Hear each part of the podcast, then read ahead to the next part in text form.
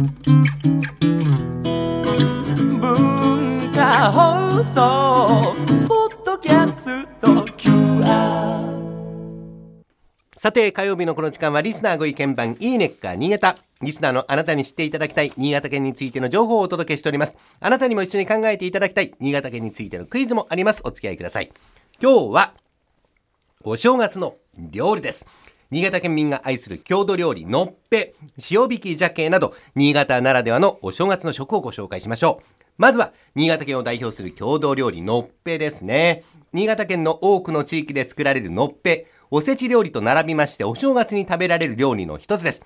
県民に浸透している料理ですから地域や家庭ごとにバリエーションが無数にありますがまあ一般的なのは小さく角切りにした里芋、人参、椎茸、銀杏。こういったものを薄い醤油の出汁で煮込んで里芋の自然なとろみがついた料理。美味しそうですね。他にも鶏肉やごぼう、こんにゃく、かまぼこなどの具材が入ることが多いようです。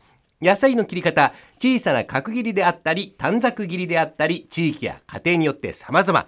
とと豆と呼ばれる湯通ししたイクラなどが乗っていたりもします。全国的に似た名前の料理たくさんあるんですが多くはのっぺい汁などと呼ばれる汁物料理なんだそうです。新潟ののっぺい煮物料理郷土料理百選にも選定されております。お正月以外にも一年中食べている家庭も多いんですがお正月には欠かせない料理の一つとなっております。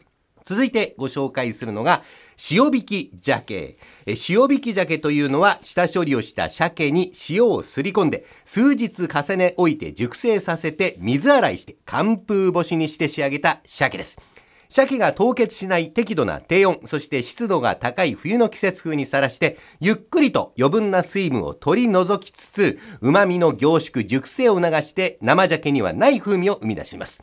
新潟では年末のお歳暮の贈り物として一本物の塩引き鮭を贈る習慣があります。新潟のご親戚あるいはお友達からいただいたことがあるというリスナーの方もいらっしゃると思います。それから江戸時代世界で初めての鮭の増殖事業を行った村上市。鮭が有名な町として知られているんですが鮭を使ったいい寿司というお正月の郷土料理があります。鮭の薄切りと数の子、千切りにした人参と大根、イクラ、柚子などを麹で仕込んだ自然食品で、まろやかな味わいの中、鮭の旨味とヒズと呼ばれる鮭の鼻先に近いところにある軟骨の食感いいアクセントになりまして食べ始めたら止まらない美味しさとなっています日本酒との相性も抜群なんですが倉玉さんもタブレット潤さんも召し上がっていただいておりますけども、い、かがなもんでしょうか？もうね初めて見たし、うんうん。いくらこれ火が通ってるんですかね？あ生のいくらじゃなんか弾力がありちょ,、っですよね。とほんの少しこう火が、うんねあのちょっとパッと見あの、うん。あのちらし寿司かなと思ったんですよ、はいはいはい。さっき見てて、うんうん。でも全然違いますね。お米じゃなくてこ麹ですねそうですね。うん麹ですね麹で仕込んだ自然食。日品、本酒が合おい。いそうですねこれこれ。新潟のお酒が合いますね。新潟のおあ酒、ね、新潟のお酒が、ねえ。